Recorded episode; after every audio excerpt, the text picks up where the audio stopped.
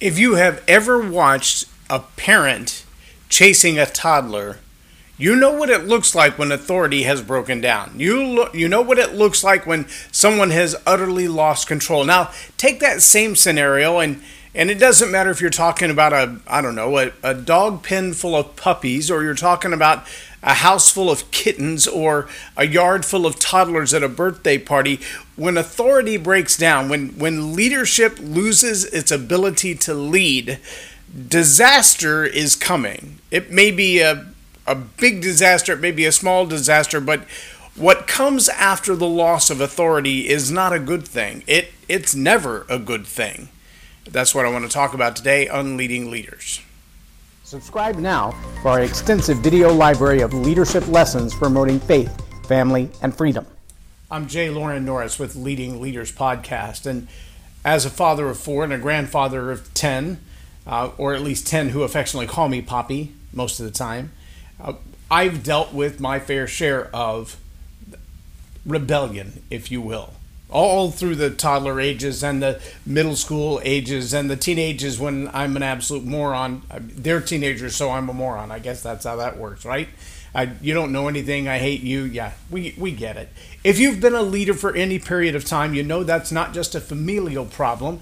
That same evolution seems to take place in every military command, in every workplace, in every political society, in every culture.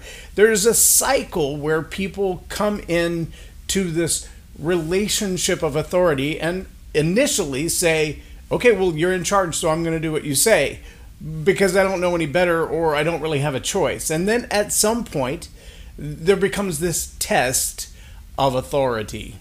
That test of authority is always the question of are you really in charge and can you prove it? Can you can you make me comply? Can you make me do what you want me to do? And that test is always a question of will. It's all about will. Now, we see this even on a geopolitical stage. We see small nations who want to have nuclear weapons with uh, pronounced ill intent toward other people on the planet. Uh, countries that would say, if we get the nuclear bomb, that country's going away. We will blow them off the face of the earth. They will never exist again. And somewhere along the line, somebody's got to step up and go, hang on, love your neighbor as you love yourself. Little golden rule action here would be applied. You know what? You stay in your borders, they'll stay in their borders, and, and we'll call this good. But you need to calm down a little bit. You need to slow your roll on these nuclear weapons and your intent to wipe somebody else completely off the face of the earth. And yet, whether you're talking about a geopolitical standpoint or you're talking about toddlers fighting over a breadstick, it's the same human nature all the way across the scale. And the question for the leader is have you built enough of a relationship that you have the influence significance in their life to modify behavior? Do they trust you enough that the good advice that you give them will squelch the problem? That the good advice that you give them to stay the course and not get out of control will be a good thing in their end uh, outcome? Do they also have just enough respect for you, some might call it fear, to say, if I do act in that way that I've been instructed not to, advise not to, influence not to, will the consequences really come? See, the, the truth about the test of leadership authority is always a question of are you who you say you are? Do you really have the authority to do something in my life if I don't comply, obey, follow the instructions, play nicely, whatever it is? Now, you know that the middle school teacher, uh, well, the gym teacher usually has the wooden paddle. But the kindergarten teacher, they don't do that. No, they may have time out or no snack for you or no nap for you. You get to write while everybody else is napping or whatever it is that says we're going to modify your behavior with unpleasant circumstances. Unfortunately, the bigger they get, as my wife discovered with our boys, our boys now are both over six foot, both close to 200 pounds. My wife still five six and under 150 pounds and she's outweighed and outmatched by them physically. Well that's been the case since they were in high school because they both played football and they got pretty big. How then do you enforce authority when they're physically bigger than you? It's one thing though when they're in kindergarten. It's a different thing maybe in middle school but by the time they're in high school how do you enforce authority? Well the question really transfers into our culture and our society in the last few weeks, we've had people say that the highest court in the land no longer has authority or legitimacy. Well, did they do something to lose their legitimacy? Yeah, they disagreed with the people for whom they make decisions.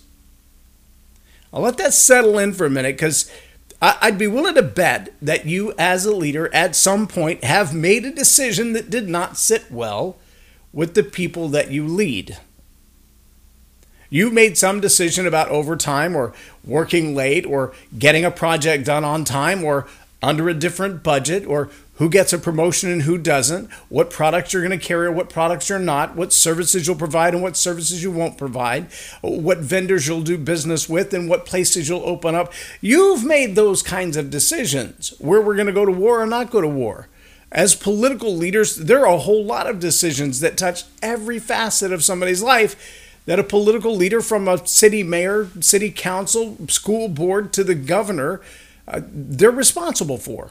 And they touch a lot of different lives. As a leader, you've probably made those unfavorable decisions, the ones that other people didn't like. And when you did, somebody questioned you. Well, who says you have the right to make that decision when it impacts me? You decide to authorize overtime, but I'm the one that has to work late. You decide to take on this new project for the quote unquote benefit of the company, but I have to do all the work while you sit in your cushy little office and you do nothing. See this this rebellion against authority, this pushback against authority, it has happened in every fragment of society and culture from the dawn of humanity because it is human nature to question authority.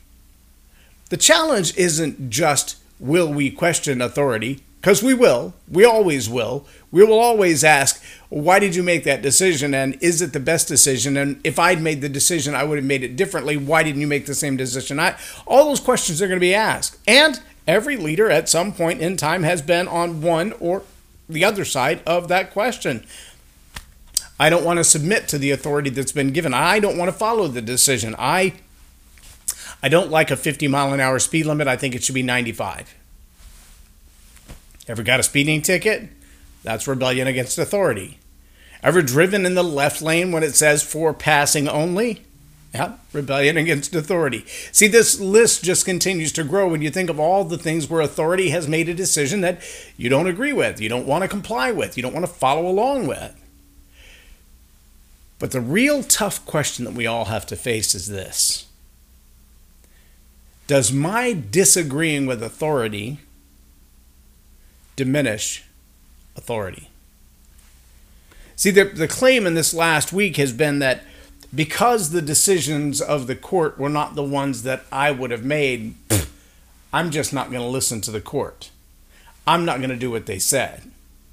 At the same time, on a different hand, we have a different branch of government that is using supposed authority to violate other authority. So, our Constitution, as an example, in the Fourth Amendment, gives us protection against illegal search and seizure, the right to the protection of our papers and our things. Our papers being all of the documents that have anything to do with our lives. If we owned property or we had a relationship or we negotiated business and there was a paper trail. If there was a paper trail and we maybe kept that in a safe at our house it used to be under the British government, the British common law, they could say, yeah, we want to look through your stuff and see if we can find a reason to be mad at you. I mean, you're not really being rebellious. You're not really rebelling against authority at this moment that we know of. But we think if we dig deep enough, we can find a crime you've committed. And so, you know, step back, let us dig, we'll find a crime. If we dig deep enough, you'll be guilty of something. See, that's an, an exercise of authority that could also be called an abuse of power. And simultaneously, we have certain elements in our current political system that say, we don't like what the Supreme Court decided. We're not going to follow those instructions. We're not going to abide by those rules. We also have people who are abusing authority and saying, give me that, that cell phone. I, I know it's a smartphone. I know it tracks every piece of data that you have. You probably have ordered your lunch on there. You probably have transacted business on there. You probably sent money to your kids through Venmo or Cash App or something. You probably had a communication with a client via text message or email that you thought was secure, but just hand over the phone and let me see can I find a crime in there. See, that's a that's an abuse of power, but it's still an exercise of authority. And I think, again, if you've been in leadership for any period of time, you've been on one side or the other of that. You've probably been the person who said, I don't really like your decision. I don't want to go along with that. Or you've been the person who said, you know what, I don't care if you like this decision or not, you're going to have to go along with it.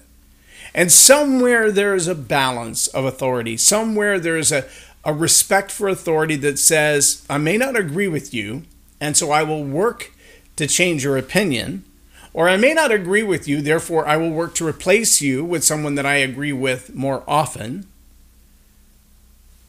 But I'm not going to break the system in order to get my way. There's a process for that, there's a right way of doing it. If you don't like the way the guy that owns the company runs the company, start your own company. If you don't like the way that they treat the people, well, there's recourse for that. There's a way to talk to them or to human resources or to the unions or uh, to a competitor and say, hey, I don't like the way Joe Bob treats people over there. I think I'll come work for you. See, there's always a recourse in that. But anarchy is very seldom the right thing. Anarchy is 25 toddlers who refuse to listen to any instructions and just become mayhem in an environment, or 25 kittens or puppies or teenagers who have no respect for authority, so they won't listen to the cops, they won't listen to their teachers, they won't listen to their parents. They only listen to their friends who whip them into a frenzy to behave in a way that is unseemly to begin with. If you're a leader, you've probably been on one side of that or the other. At some point, you put your foot down as a parent and went, Hold up. There are going to be some major consequences if you don't follow the rules that I've given. The first one might be you find yourself homeless uh, you might find some kind of corporal punishment on the backside of that. Give me the phone. I'm going to turn it off. I don't care what the data is in it, but I'm going to turn it off. If I'm paying for it and you're abusing it, I'm turning it off. See, at some time we've all had to put our foot down and say, I don't want to lead like a tyrant. I don't want, I don't want to be a tyrant. I want to be a leader of influence in your life. I want to be able to give you ideas and suggestions and point you in the right direction and see you make good choices. But sometimes that iron fist of authority has to come into play. Not an abuse of power, not tyranny, but authority. And on the other side, we've probably all been in that place where we're like, no, that's a bad idea. And I don't care whose idea it was. I don't care how far up the chain that decision comes from. That decision is a bad idea and it's going to lead to bad things. And I don't want to have any part in it. And so we leave the company or we refuse to act in accordance with that policy. And doing so is a mild form of anarchy. Every leader has been on one side of that or the other. Some have been on both sides. They've both rebelled against authority and they've had to be kind of an iron fisted authoritarian. Wherever you are in your leadership today, I want to challenge you to find the place where you can strike that balance. I want to challenge you to be that leader of influence who makes good, solid decisions that genuinely care about the people that you lead and influence at every level. Right? If you've got to be the one who becomes the go between between two small nations who are ready to blow each other off the face of the earth and cause all of their people to be no longer in existence, if that's your role, then do it wholeheartedly. Not tyrannically, not with an authoritative fist, but make your position clear. If there are consequences for behaving that way, make those consequences clear. Hopefully, the consequences are logical enough that people would go, okay, I don't want any part of that. You're right. I'll change my behavior. I'll change my thought process on this. Maybe you can create enough of a conversation that two parties would come together and go, okay, we'll at least find some common ground because we don't want to face the consequences of not finding common ground. I remember when my boys used to get into a tussle. at middle school, high school. Again, sizable boys at that point. They can break furniture, they can hurt each other, they can tear some stuff up. But they knew if dad had to get involved, it was going to get really ugly really fast. And the consequences may go way beyond the physical moment. And they would be really ugly. And generally, that correction sounded like, Gentlemen, I just need to remind you that I'm here and my authority has not diminished. I need you to know that if you continue with this behavior, there's going to be a correction, and you're not going to like the correction. That's what we mean by authority. That balance that says, enough is enough, stop where you're at. Not the tyrannical overreach, not the pounding on people and abusing authority, not the wild, out of control rebellion against authority, but a balance. A balance that has everybody's best interest in heart. That's what a good leader has. That's what I'm challenging you to today. I'm J Loren Norris with Leading Leaders Podcast, or Tell It Like It Is TV. Have a blessed day.